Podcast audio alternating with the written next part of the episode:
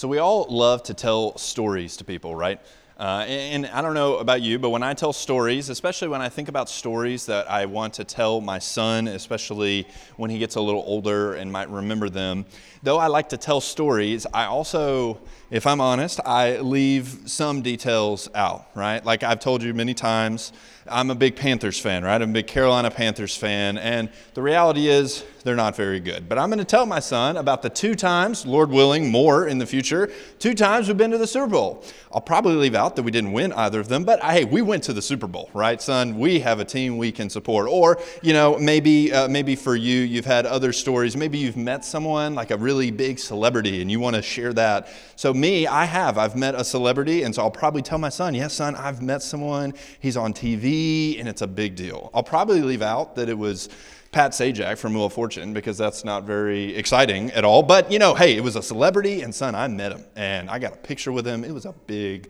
deal. It's funny, though, right? Like, we tell stories to people, and sometimes we do leave out details, whether it's on purpose or, or not. And, and one of those is, is a Bible story. There's a lot of Bible stories, actually, but I think maybe the one that is the biggest perpetrator is the story of Noah.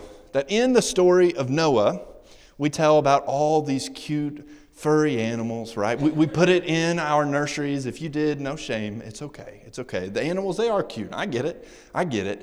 But we also leave out the details of, like, hey, millions, if perhaps billions of people also died, right? Like, that's not part of the story. It's not like James, I love you, son, and there were these two by two animals and everyone died good night. I love you, right? Like, that's not how I put my son to sleep. I actually do joke about that, but Kristen's always like, no, we're continuing, uh, and rightfully so.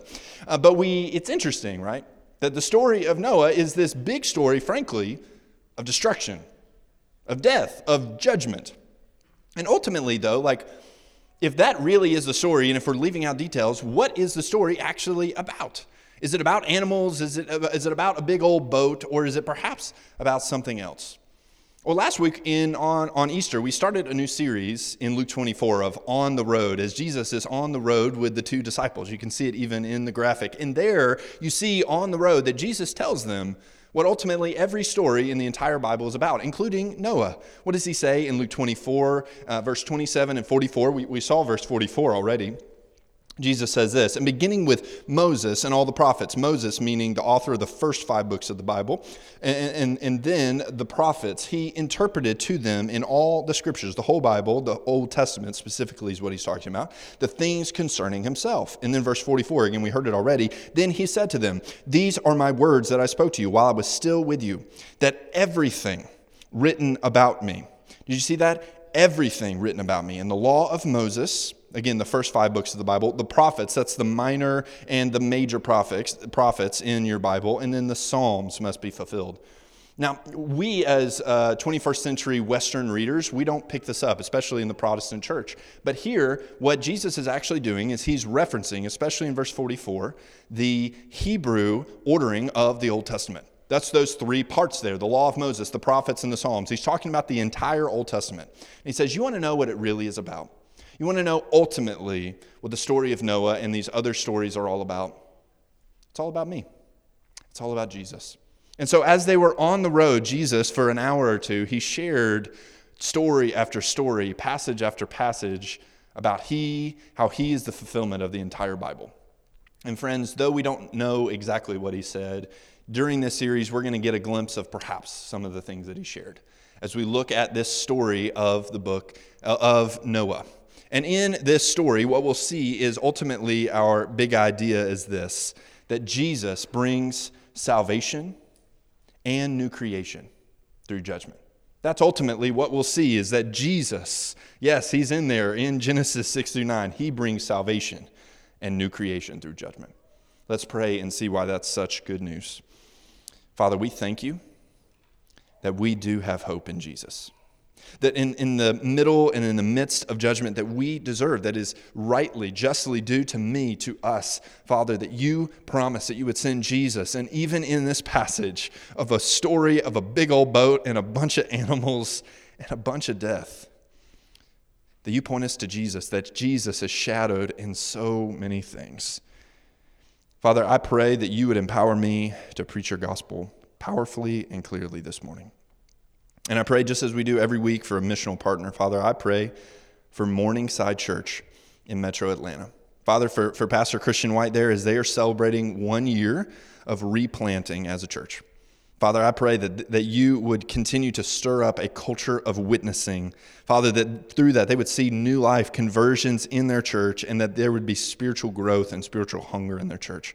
Father, do that in Metro Atlanta. Would you do that right here, right now in Newport News amongst us? In Jesus' name, amen. So go ahead and jump into Genesis chapter 6. We'll get to verse 1 here in just a second. Last week, it took me about 39 minutes to preach 23 verses. And I chose four chapters today. So you can do the math. We'll probably be done by Tuesday. We'll, we'll see exactly how long this takes. Don't worry, it won't take quite that long. Anyway, jump in Genesis 6, verse 1. It says this when, when man began to multiply on the face of the land, again, there's probably millions, some would even say billions perhaps of people on the earth. It is vastly populated. And it says, and daughters were born to them. It says, verse 2, the sons of God, that's important, underline that, saw that the daughters of men were attractive, and they took as their wives any they chose. Then the Lord said, My spirit shall not abide in man forever, for he is flesh. His days shall be 120 years, which is why, in general, people don't live that long anymore. If you read in Genesis 1 through 5, they live significantly longer. Uh, but then at this point, there is this restraining of our years. Why? Well, keep reading verse 4. It says, The Nephilim were on the earth in those days, and also afterward, when the sons of God, they showed up there again. Remember, I told you to underline that. The sons of God came into the daughters of man. That means they had sexual relationships. That's what that means, come into them of man, and they bore children to them. These were the mighty men who were of old, the men of renown. The Lord saw, here is really the summary, that the wickedness of man was great in the earth, and that every intention of the thoughts, not some, not some of the time. Every intention of the thoughts of his heart was only evil continually. So, what is going on here? When he talks about Nephilim and the sons of God, really what is happening? Well, there's actually a lot of theories, even within conservative theology, of what these sons of God are. Or perhaps, perhaps they are de- descendants of one of Noah's children. Maybe, uh, maybe they are actual kings and they are marrying pagan wives. Perhaps they're even angelic beings uh, that are really demons that are marrying and having relationships with other people. And I know that third one sounds really weird, but the reality is, there was a talking snake on page three of the Bible. So that's not as weird as we in Western eyes might originally think. Now, the reality is, all three of those options are possible, and they don't really change too much about what our story is today. So it doesn't matter too much which one you pick. But the reality is this here's the bottom line they are running rampantly with sexual sin. Like they have gone out of God's standard of, of what marriage and what sex looks like that they are now perverting God's standard of one genetic man, one genetic female, that they are within the bounds of a marriage covenant, that they are there then and only then uh, having sexual relationship. But they are perverting that in every way that you can imagine. I don't have to go into the details of what that potentially means, but they're perverting that. And now, because of that, it's not just that they are perverting these, these sexual relationships, but you see in verse 12 that now violence is running rampant that they have these anger issues that are now even going out and that they're destroying other, other people. You see violence, you see murder. It's just running rampant. That ultimately, what does it say there in verse 5? That evil is everywhere. That all of their intentions, everything that they do, everything that they think, it's always evil all the time. And it's easy on one hand to say, wow, I really wonder what that looked like. And that's a fair thing to wonder. But ultimately, this really points us to Jesus in the Sermon on the Mount, doesn't it? Where Jesus says that you want to know really what it looks like if you commit adultery and murder? It's if you have lusted in your heart, then you've already committed adultery. That if you have anger in your heart, that you have already committed murder. Now, it seems in this passage that they actually are fully doing those actual physical acts too, but that even in their heart, that's where it began. Which, friends, isn't that true of you and me today? That yes, I think that we can see a lot of these things even in our culture, but even in my heart, even in your heart, we see that it's not just them and look at those horrible things that they're doing, but it's me and it's you It's right now. It's on Tuesday afternoon. It's on Thursday night. That I sin in these ways too. And so do you. And the reality is of this passage is that sin brings judgment. It requires it. It, it demands judgment. In fact, keep, keep reading after verse 5. It says in verse 6 And the Lord, Yahweh, regretted, underline that word, that's really important, that he had made man on the earth, and it grieved him to his heart.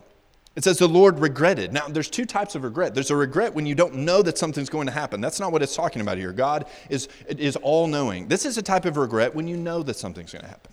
It's like college students. When you go to the cafeteria at school and you're like, I know this is not going to be that good, and then, but you still go, right? You still go, and then afterwards you regret it, right? Because you're like, it really wasn't that good. It's that kind of regret. You know it's going to happen, but you still maybe, okay, hopefully it won't, but it, you know already. You, you've seen that story play out. God knew that this was going to happen. But he had a regret that led to an emotion. And what was that emotion? It said it at the end of verse 6 that it grieved God's heart. Scholars say that this word for grief here is a word that some of you have experienced. It's a grief that a spouse experiences when their spouse cheats on them, when someone commits adultery ultimately against you. That God is saying that they've cheated on me. I've been only ever always faithful, and they have only ever always been unfaithful and evil and wicked. And ultimately, it says corrupt later in the passage. It's, it's the exact opposite of what God said in Genesis chapter 1, time and time and time again, that creation was good, that it was good, that it was good, that mankind was very good. And now it's evil and corrupt and wicked. It's, it's this decreation already. And friends, the reality is that when you and I sin, we too grieve the heart of God. That we're being unfaithful to Him. Because we, the church, are described as His bride, and He and Jesus are our groom. That when we sin, it's not just some small problem, it's not just some oopsie. No, it's that we have cheated on God. As, as I mentioned last week in, in our sermon, that theologians call it cosmic treason. That it's not just saying, I, I, I want to do this because it'll make me feel good. No, it's saying, I want to do this because, God, I don't believe that your way actually is right. I don't believe that your way actually will lead to my satisfaction. I think this will make me happy. I think this will relieve my tension. I think this will ease my pain. It's saying, I want your throne. And so, friends, because of that, we have sinned against a good and infinite God. And because of that, there is judgment. Our God, yes, is a loving, compassionate, and merciful God. We see that really clearly in this passage. We'll get there in a moment. But before we can really appreciate the compassion and mercy of God in this passage, we have to see the justice of God. And for some of you, the justice of God is you see it as the good news that it is. Because some of you in this room, stats are really clear, would say that you have experienced incredible injustices in this world. Perhaps it is because of a spouse cheating on you. Perhaps it's through abuse in, in a variety of ways. Perhaps it's, it's ways that certainly all of us experience, which is things around us, whether it's right uh, uh, immediately around us or certainly on the news, that we see injustices in the world. And friends, the justice of God, the judgment of God is good news. It's that I can't do a dang thing about it. But you know what? God will one day. And that's great news.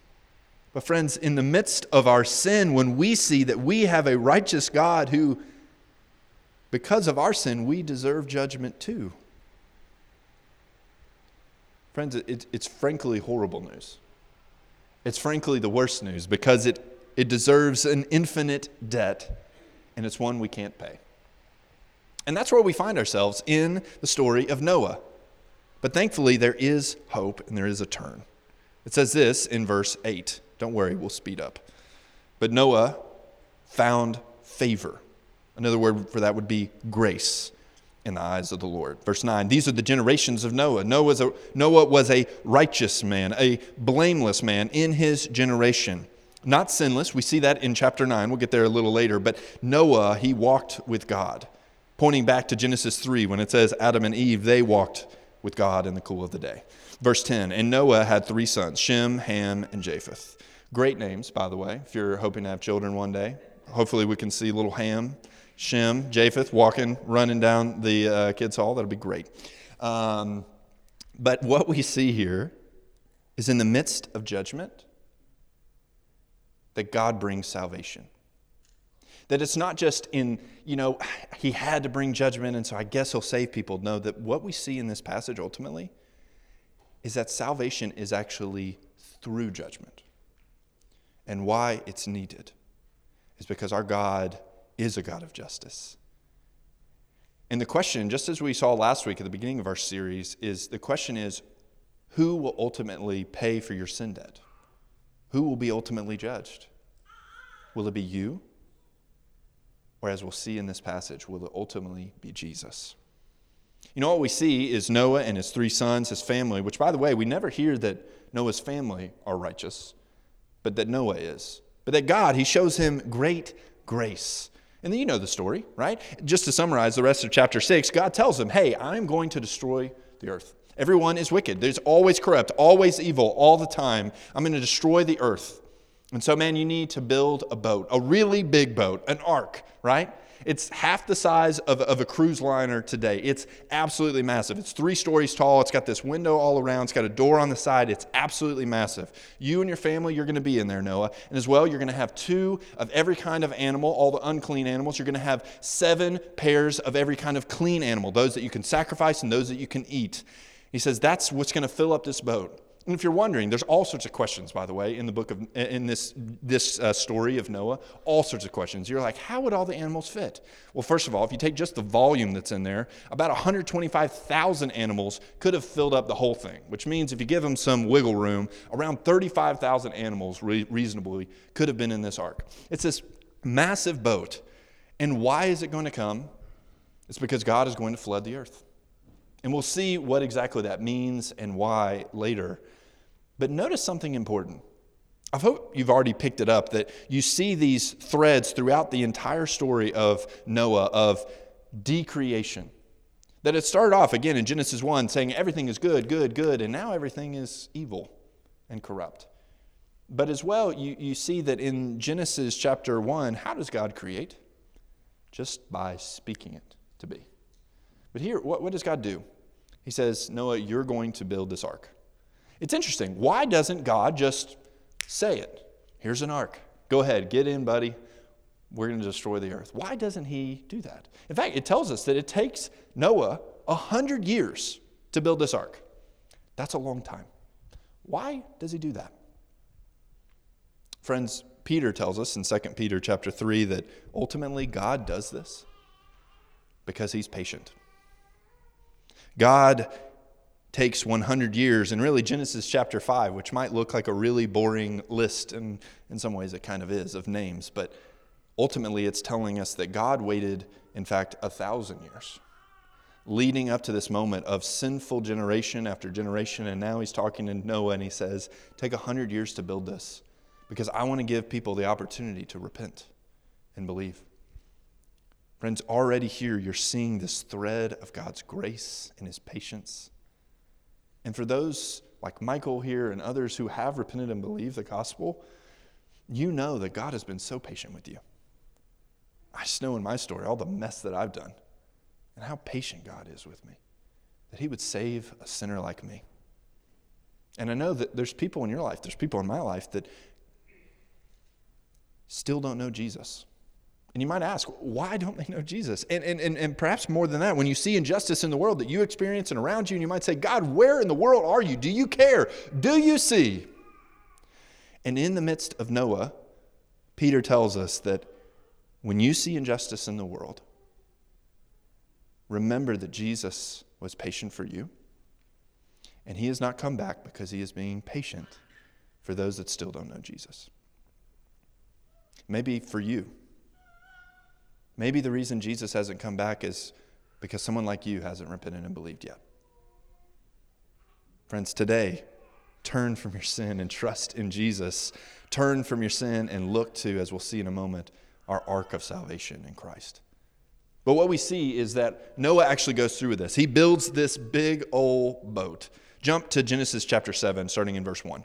It says this Then the Lord said to Noah, Go into the ark, you and all your household, for I have seen that you are righteous before me in this generation. He's not perfect, no, but he is ultimately. Why does Hebrews say that he is righteous? Why is he declared righteous? It's because he's trusting in what God said. Really, Noah is saved not because he's a perfect dude, not because he's got everything together, because we'll see in Genesis chapter 9, as soon as Noah gets off the boat, he gets hammered drunk and he's rolling around naked for everyone to see. Don't believe me? Read it. Genesis chapter 9. That's exactly what happens. This dude is not perfect, but he is saved in the same way that you and I are. We are saved by grace through faith in Jesus alone. But here, Noah, it says, he was saved. God says, Go into the ark, you and all your household. For I've seen that you are righteous before me in this generation. Verse 2 Take with me seven pairs of all the animals, male and, fe- male and his mate, and a pair of the animals that are not clean, the male and his mate. Again, what I shared already. And seven pairs of the birds of the heavens, also, male and female, to keep their offspring alive on the face of the earth. He says, Take this sampling, really, of the animals, take your family. Verse 4 Because in seven days I will send rain on the earth 40 days, 40 nights, and every living thing that I have made, I will blot out from the face of the ground. And we know ultimately that this is what happens, right? That God does. He brings this flood. We'll talk about it in a moment, but everyone is blotted out from the ground. Every animal and every person dies. And I'll be honest, when I first read this, I'm like, that is ridiculous. This is insane. God, how could you do this? And friends, that actually is the right response, but not in the way that you might think. Of that this is insane, this is ridiculous, this is scandalous. The scandal is not that God would wipe everyone out. Friends, the scandal, the ridiculous truth of the gospel is that God would save anyone. It's that God would allow anyone to be saved. Because in my sin, I have sinned against that good and infinite King. And I have a sin debt that I can't pay, and so do you, and so does everyone else. And because of the pervasive nature of sin, it quite literally ruins and infects everything. And God, here in this decreation story of the book of, of this uh, story of Noah, He, in His grace and in His mercy, He saves Noah and his family. What amazing grace. Friends, for those that repent and believe that there is hope, there is salvation, that Jesus saves sinners like you and me. God says, I will blot all of them out. Get in the boat. Verse 5 And Noah did all that the Lord had commanded him. He brought the animals. We don't know how he brought the animals. Again, the Bible is full of supernatural things.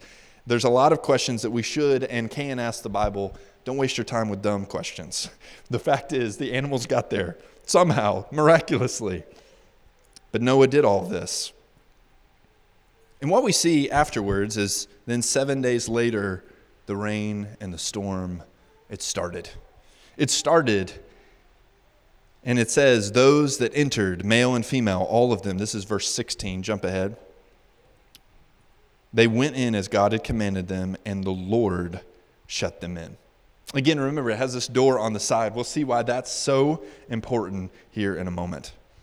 But they get into this boat, into this ark, and it says, verse 21, jump ahead, all flesh died that moved on the earth birds, livestock, beasts, all swarming creatures, the swarm of the earth, and all mankind. Verse 22 everything on the dry land in whose nostrils was the breath of life died.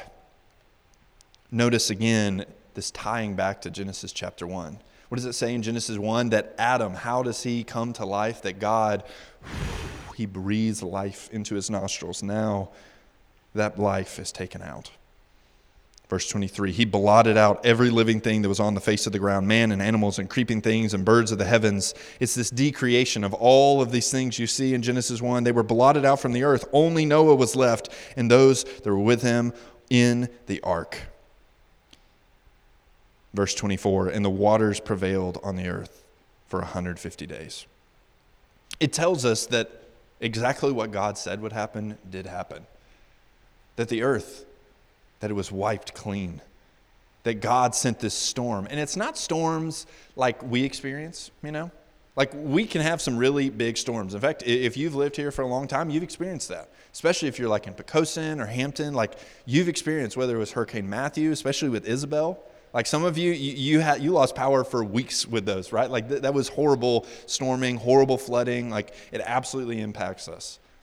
But frankly, that's nothing compared to what they experience. It's not like in the movies either, right? Like there's all sorts of famous like movies for this, right? Whether it's like Noah uh, with uh, you know Russell Crowe, like you have Maximus and then Hermione Granger, they're in there on the ark apparently. As well, you have uh, you have Michael Scott from The Office. He's got his own uh, Noah story too. It's great. Um, but my personal favorite, my personal favorite, has to be the Hallmark miniseries from the 90s, Noah's Ark. Anybody seen that? Anybody want to admit it? I'm raising my hand. I watched it too. I watched it in preparation for this sermon this weekend. And I just want to tell you, it is by far the best uh, account. Uh, Noah, just spoiler alert, gets attacked by pirates at the end. It's, it's wonderful. Uh, it's, it's, it's, a, it's a blast. Um, this story is nothing like that, right? Like, it's, it's not cute and fuzzy. It's certainly not the story that shows up in a lot of kids' Bibles. And it's really not all these versions that have all of these extra details. No, it, it's this sad, broken story about the sinfulness of the world and about the righteous wrath and judgment that is represented through the waters, metaphorically and literally that they are terrified as they're in this boat because it's not just it's just raining for 40 days and 40 nights which would be bad enough. No friends it's this idea that the entire world is exploding with water that it is the hardest rain you've ever experienced, times a million, for 40 days and 40 nights. That out of the ground and out of perhaps even volcanoes exploding, like the whole nine, tsunamis and tornadoes, you can think of every story, right? Like this is like Sharknado, Sharknado times a million, right? Like this is what this is. It's insane for 40 days and 40 nights. And obviously, they are terrified in this boat. But this boat ultimately is their salvation, which, friends, foreshadows us to how we are saved. That just as Noah is saved by faith in God, trusting in Him, that we too are saved by faith, not in an ark, not in a boat, but in the ark of our salvation, the ark of our safety, which is Jesus Himself. Friends, that as we trust in Christ, look, looking to Him who died the death that we deserve on the cross, that took judgment, all of the watery judgment that we deserve on ourselves. And friends, He took it, all of it, every drop of that judgment. And He died in our place. In that, He paid our sin debt to God the Father in full, that anyone, because of His death, His burial, His resurrection, anyone who repents and believes the gospel, Friends, yes, our sin is judged and it is paid for, but it's not paid for by us. It is paid for by Jesus and it is paid for in full. And that's the great news of the story of Noah. It's that God saves sinners through the ark of salvation, ultimately pointing us to the ark of salvation, Jesus. And friends, notice that what keeps them inside this boat is that God Himself shut the door and He keeps it sealed shut. Friends, just as Jesus tells us in the book of John that He Himself is the door, the door to salvation, and that no one can snatch us away, no one can take us away, no one takes away our salvation, that God saves us and He keeps us faithful to the end. Friends, in this, we already see these shadows, we already see these themes, we also already see these threads that God is bringing salvation. And so, God, friends, He is being patient. He is being patient for Perhaps you. Have you looked to Christ and to Christ alone, the ark of salvation, through faith to save you? We see that ultimately that God, He does this decreation story of everything that has breath in their lungs that's now gone. Every type of animal, just as you see in Genesis 1. And then In Genesis, at the very end of Genesis 7, verse 24, it says that after the 40 days and 40 nights, and now the water is 22 feet above the highest mountains in the earth, it says the water prevailed on the earth for 150 days. For about a half a year, so you have 40 days, about a month of this horrible cataclysmic storm. Then for about half a year, the water just rested above all the mountains. And what we see in Genesis 1 in that original creation story is that when God created, that's what it looked like. It was this watery chaos, and God Himself then comes in and creates. We see in Genesis chapter 1, verse 2, that what happens is that the Spirit is hovering above the ground, it says. And we see glimpses of that now as judgment doesn't just bring salvation, but it brings new creation. Check it out here, verse 1 of chapter 8. You have this watery chaos, it's covered the earth. God has decreated his world.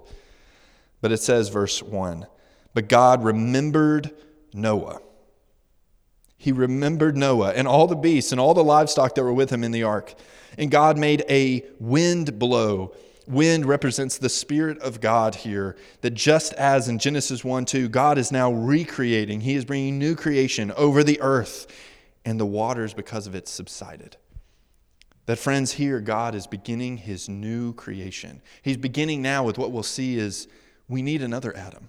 Adam failed. The original Adam, he brought sin into the world through the garden. We need another Adam. We need Adam 2.0. Who will it be? But it says, jump to verse 14, that in the second month, on the 27th day of the month, the earth dried out. The reason that's important, by the way, and there's multiple markers throughout Genesis 6 through 9 that tell you very specific times that this happened, is because this actually happened is because this is an actual moment in actual time, space, and history. What you see actually in archaeology is that there are other creation, excuse me, there are other Noah like stories in ancient history. In ancient Near Eastern history, you see these stories happen, but they have radically different theological implications. What that means is here and there is that this is a real story. And what happened on this specific day is that the earth it dried out. And then you know what happened, right? like leading up to that there was this whole event with uh, noah trying to feel out like how like can we go back on the earth right he he sends this dove right you've heard this before and he sends the dove and the dove goes back and forth it finds an olive branch representing peace and there the olive branch is found out of this new shoot and they know okay it's almost time the earth it's dried out and then verse 15 and 16 god said to noah go out from the ark. You and your wife, your sons and your sons' wives with you. You've been in here now, we know from Scripture, for an entire year. Bring out with you every living thing that is with you of all flesh birds, animals, every creeping thing that creeps on the earth, that they may swarm on the earth. And do you remember this from Genesis 1. He says, And be fruitful and multiply on the earth. Here, God is bringing this new creation. He is recreating his world. And then it says in verse 20, then Noah built an altar to the Lord. You're asking these questions of as you're reading the text of God's recreating. Adam messed everything up. He brought sin into the world. And, and, and Noah apparently is blameless. He's sinless. He's righteous before God. Is he the second Adam? Is he the long promised son? Is he going to be the snake crusher? Maybe. Verse 20 tells us that Noah, he starts to do things that maybe the second Adam would do. He built an altar to the Lord and took some of every clean animal and some of every clean bird, and he offered burnt offerings on the altar. He's bringing a sacrifice to God. But then it tells us when the Lord smelled the pleasing aroma, the Lord said in his heart, I will never again curse the ground because of man. There's this amazing good news. Maybe Noah is the promised one. Maybe he's the one that'll bring us salvation. But why is it that God says that he won't destroy? Is it because of Noah's sacrifice? Is it because of Noah's righteousness? No, God says, I'm not going to do that because the intention of man's heart is evil from his youth. So, because of that, neither will I ever strike down every living creature as I have done. Verse 22 While the earth remains, seed time and harvest, cold and heat, summer and winter, day and night, it won't cease. God says, You want to know why I'm not going to destroy the world in this way again? It ain't because of Noah. It ain't because of something he did. It's because if I was to keep doing this, I would do this every day, every year, because everybody is still evil. It didn't fix anything.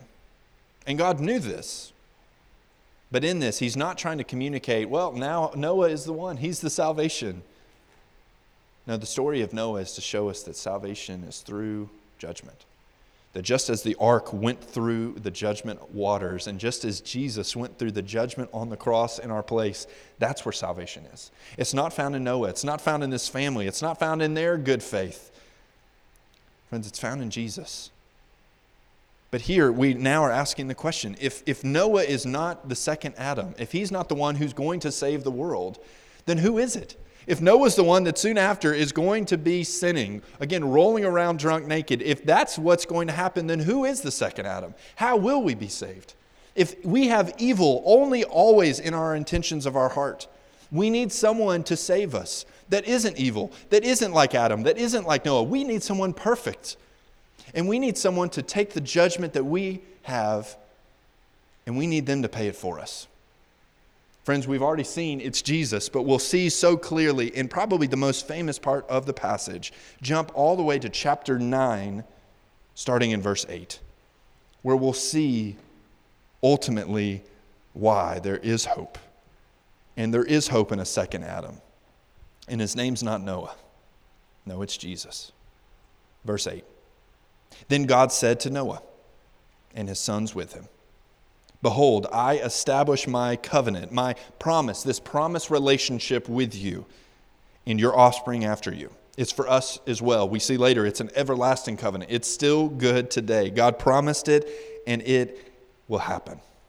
With every living creature that is with you, the birds, the livestock, every beast of the earth, with you, as many as came out of the ark, for it is, uh, it is for every beast of the earth. Verse 11 I establish my covenant with you that never again shall all flesh be cut off by the waters of the flood. And never again shall a flood, there be a flood to destroy the earth. And God said, This is the sign of the covenant. You know this. That I make between you and every living creature that is with you for all generations. I have set my bow in the cloud, and it shall be a sign of the covenant between me and the earth. You ever wondered what's up with this whole rainbow thing? Like, I'll be honest, like, as a kid, I kind of almost felt like this was an Aesop's fable, right? Like, apparently that's why we have rainbows. Good night, kid. Like, what's up with this bow? What's interesting is if you actually look at this in Hebrew, which is what it's originally written in, is that there are words for, for rainbow, but that's not the word that's used here. Now, don't be confused. He is talking about the rainbow, right? When you see a rainbow, or man, when you see a double rainbow, like but when you see a rainbow, like, yeah, we should remember this promise that God made. But it's not the word for rainbow. In Hebrew, this is actually the word for war bow. It's the idea of a warrior who brings righteous judgment against his enemies, that he would strike with arrows with this war bow against them the judgment that was due to them, destroying them. And what God says metaphorically and quite literally to us as well as I have hung my bow in the sky. I have brought judgment on the earth in this way, and now it's hung in the sky. And friends, just think about it. How is the bow now pointed? He said, I'm not pointing it down at you anymore. I will never bring this flood to you anymore. In fact, it is pointed up. It is pointed not at you, it is now pointed at the very throne room of God, pointed to the true and better second Adam foreshadowing how Jesus himself would take the judgment of the world, would take the judgment arrows that is due to you, that is due to me, and he says, I will take all of it, and I will take it in your place. Friends, so that every time when we see this, we see this promise that yes, we are saved through judgment, but it is judgment that Jesus takes in our place, that we do not have to take if we just repent and believe the gospel. Friends, the story of Noah is full of creation and decreation. It is full of shadow after shadow, foreshadowing of threads, pointing us to not some dude in a boat and some cute animals. It is a story that we deserve judgment. But God is so patient for you and me. And He has sent the ark of our salvation. He has sent the door who seals us and seals us and saves us by faith and faith alone. That all those who would repent of their sin and trust in Jesus, turn from their sin and trust in Jesus and His finished work on the cross, that they would be saved. Friends, that is the good news of the story of Noah. And as Jesus was on the road with those two disciples, perhaps he told a story just like that, pointing how Jesus is the fulfillment, not just in Noah and not just in the New Testament, but the entire Bible is all about him. And so for you, perhaps you are here and you've never repented and believed.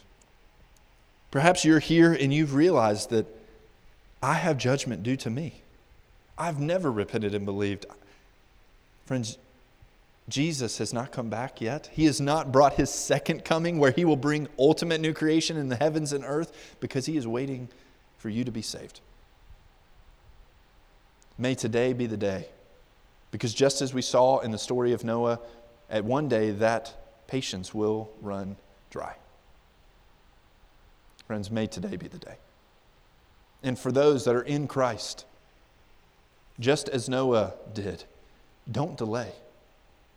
Obey Jesus and tell others about the coming judgment of Christ. Tell them to repent and believe. Tell them about the grace and the favor that Jesus has shown you through grace, through faith alone. Friends, tell them of the good news that salvation comes through judgment and it brings new creation in Christ. Let's pray. Father, we thank you for the good news of Jesus. We are so thankful that we have been saved. Father, I pray that today that you would save anyone who has not repented and believed the gospel. That you and your kindness, that you have been so patient for them, Father, would today be the day. And Father, for those that have been saved, that have repented and believed, Father, would you help us? Would you help me to take this seriously? That we would point people to the ark of salvation, that we would point them to the one who has taken the arrows of the war bow on himself, Jesus. We thank you for his sacrifice in our place. And Father, we ask that Jesus would come soon, that he would bring justice, and that we would see the ultimate, the true and better new creation that's brought through the second Adam, Jesus, when he returns. In Jesus' name, amen.